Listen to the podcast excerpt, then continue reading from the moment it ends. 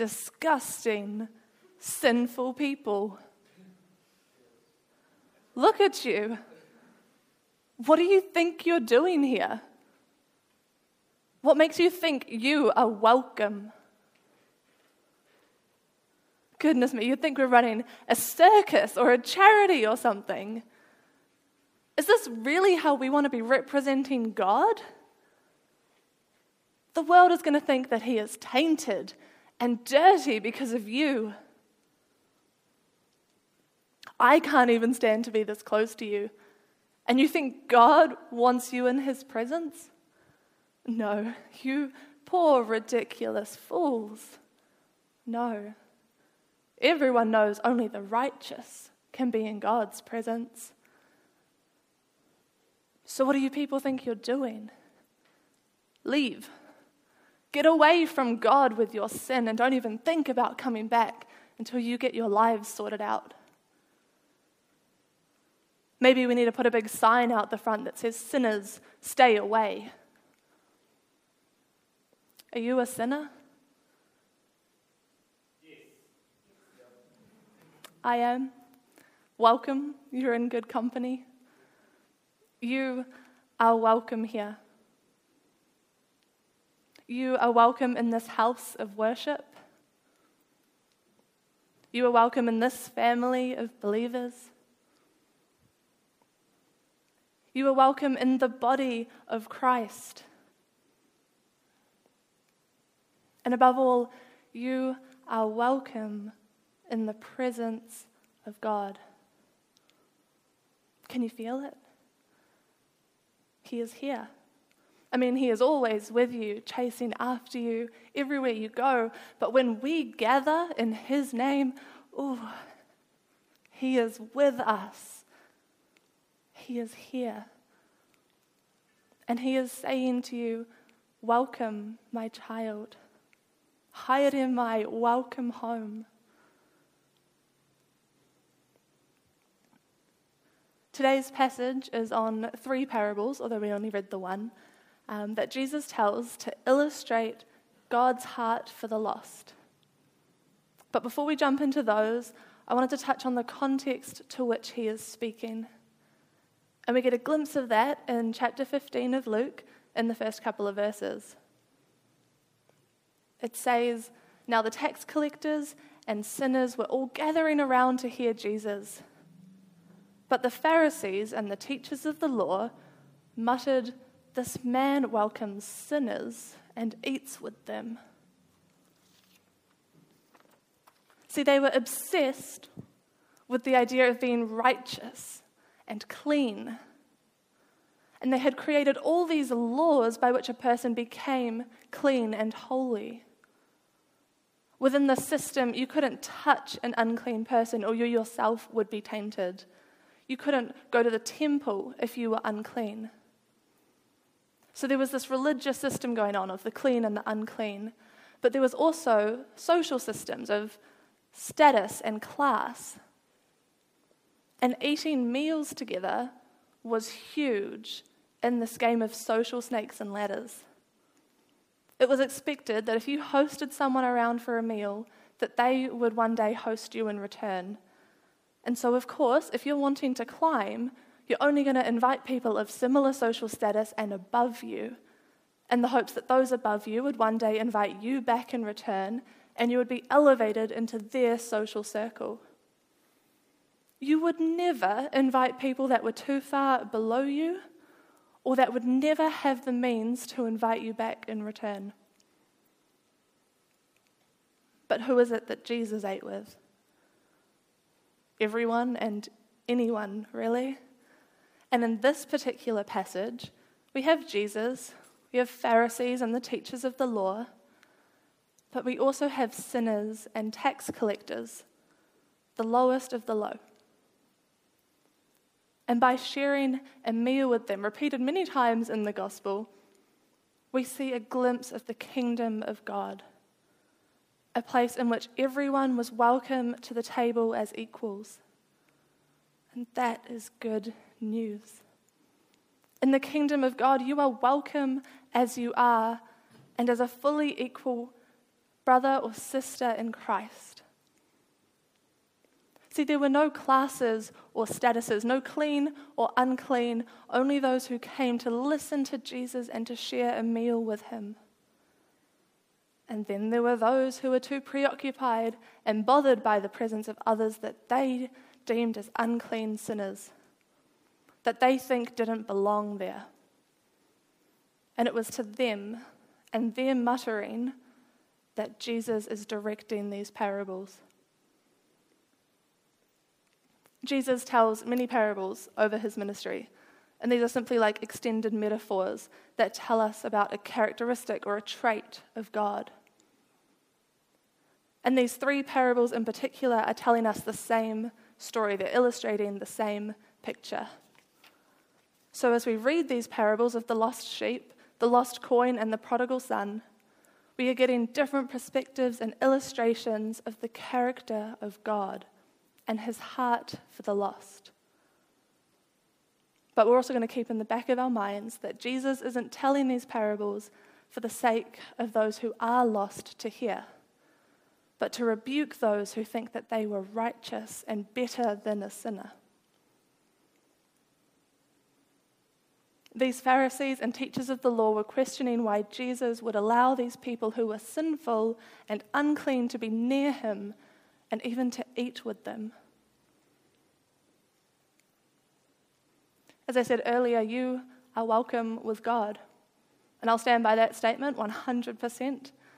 And that is good news. God welcomes you to himself. No matter your sin, no matter your past or where you find yourself now, no matter what may happen tomorrow, you are welcome with God. But in these parables, we see a shepherd go out from the rest of his flock to chase down the one lost sheep and to bring it back home. This wasn't just in some nice fenced in paddock, but this was through the wilderness, and it would have been quite a treacherous journey. It was certainly dangerous for the sheep to be out there alone, and likely dangerous for the shepherd to try and follow and find it. But he does it anyway. And when he finds the sheep, he carries it back home and he rejoices and he calls others to share in his celebration that his lost sheep is now found. We then see a woman who loses one of her coins and she searches for it. But this wasn't just a passive look or a quick glance. My parents like to say, Did you look with just your eyes or did you use your hands? As in, did you pick things up? Did you move them around, behind and under them? Did you look thoroughly?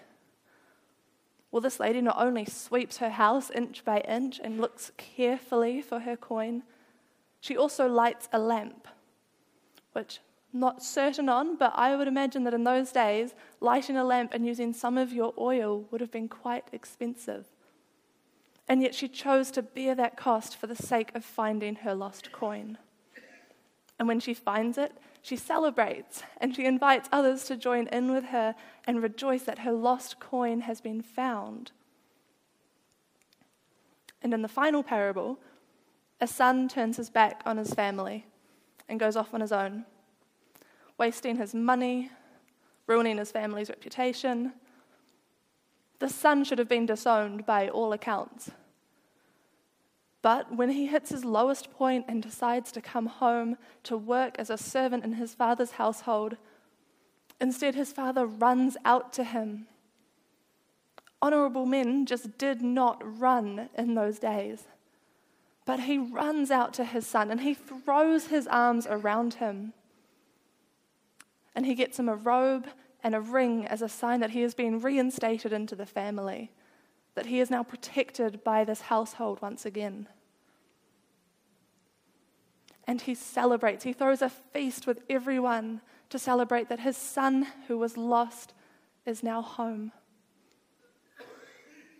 So, when I said that you are welcome with God, can you see how that was quite a huge understatement? Through these stories, Jesus reiterates again and again and again that it is not just a passive welcome. Our God is the God who will go after you into the treacherous world. We see that with God becoming human in the man of Jesus, taking on our brokenness, facing temptation, to rescue us from our sin. Our God is the God who will light a lamp and search high and low until he finds us, gladly paying whatever cost. And our God is the God who runs to meet us, throws his protection over us, and restores us to our place in his family. That is good news. Not only are you welcome with God, but he will never stop pursuing you never stop chasing after you, and never give up trying to bring you home. And we know that this is good news because with each parable, the person finds what was lost and they rejoice. And they invite others to celebrate with them. I don't think I've ever, ever reacted like that to finding something that was lost. I went to Festival One about a month ago, and uh, my fiance Jeremy, a couple of friends, and I were walking around on the first afternoon checking everything out. Um, we went everywhere, right? We walked through the market, we went into one of the main stage buildings and out the other side, went down past around a lake, past some more stages. We came back up past some stalls, popping into the occasional one. Then we went to an art gallery, a rock climbing wall, the MAF aeroplane. Like we went everywhere, right? And then, not long after all this touring around, Jeremy realizes that he no longer has his phone on him. After some looking around our tents and through his bags, he goes off to the lost and found in the hopes that someone has turned it in. No such luck. So he leaves them with a description and a friend's phone number so they can get in touch if it turns up. Well, the next afternoon we had still heard nothing, so I convinced him to retrace all of our steps from the day before. We went back through the market into the stage building around the lake. And then as we came back past the stalls, I went into every single one and asked if they had seen a phone laying around. No one had, but a few offered us some good luck and the promise to keep an eye out for it. But when we went into the last stall, the lady there was so nice and she seemed so genuinely concerned for us. I don't know what it was, but something the way that she was interacting with me made it feel like she really cared about us and finding this missing phone. I reckon that she must have put herself in our shoes. And for the moment that we were talking, she felt what it feels like to lose your phone. She even prayed with me right then and there that we would find it. And off we went into the art gallery. And lo and behold, there's Jeremy's phone, safe and sound. I will say that was probably the closest to full rejoicing that I've ever felt over finding something that was lost. And I actually went back to that last stall and told that lady that we had found it and her prayer had been answered. And she was genuinely happy for us as well, right? She celebrated with us. What a break.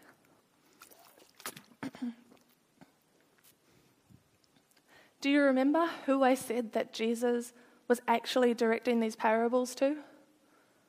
It wasn't to the sinners who had come to hear him. They already knew the good news that they were receiving. He was talking to the Pharisees and the teachers of the law, the ones who believed that they were clean and righteous and questioned the presence of those that they deemed unworthy of what Jesus claimed to offer. Does that remind you of anyone?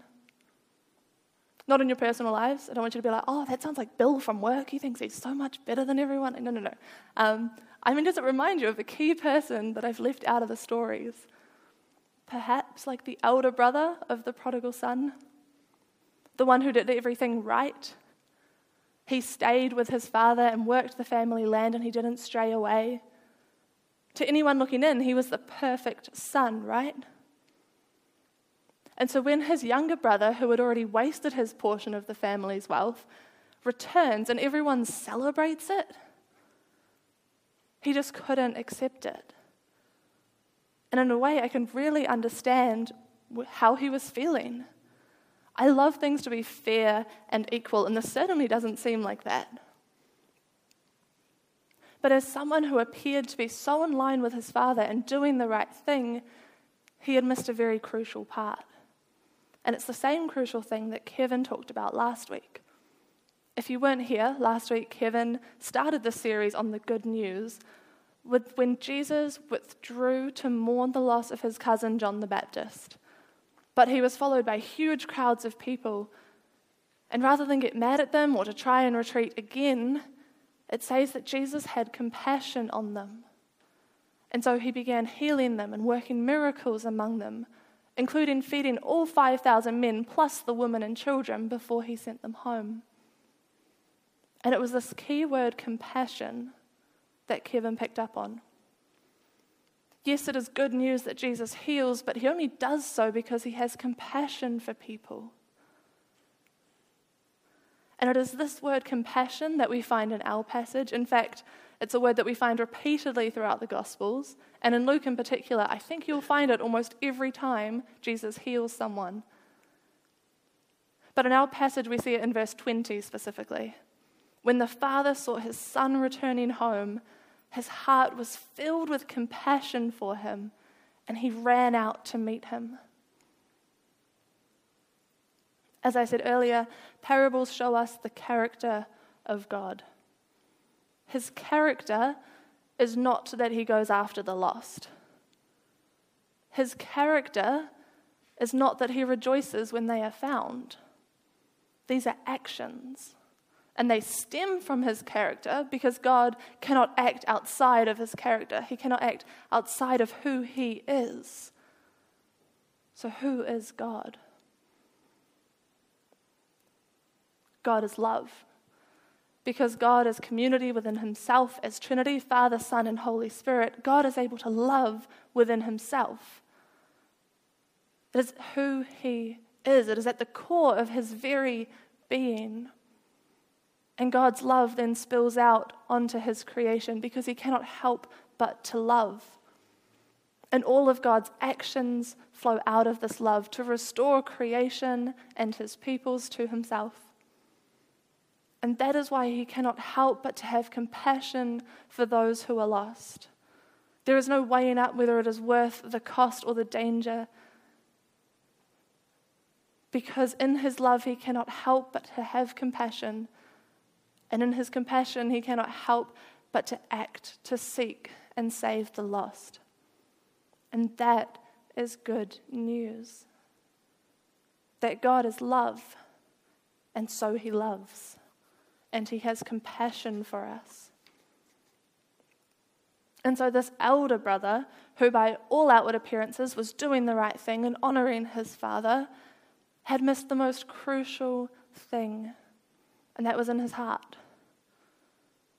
Much like the Pharisees and the teachers of the law, who had turned faith into following the rules and into like an exclusive elite membership club but who could not understand why Jesus welcomed sinners to himself.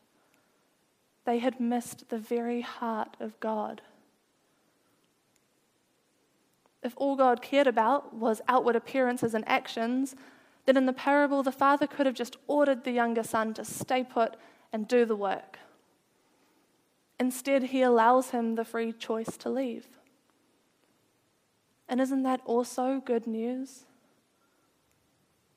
That our God loves us so much that he will respect our free will to choose to walk away from him, even though that hurts him deeply. Although God is not passive towards you and will seek after you, he will never force his presence upon you if it is unwanted. So instead of using force and rules, the Father loves. And in fact, he runs his whole household with love. See, the prodigal son didn't return because his father had a reputation of being a tough, cruel, and judgmental man. He returned because he knew that even the lowly servants were more than provided for in his father's house. He knew that he could return, and even if not to be reinstated as a son, that he could be a servant, and that would be good. Dare I ask what kind of reputation the church has in that regard?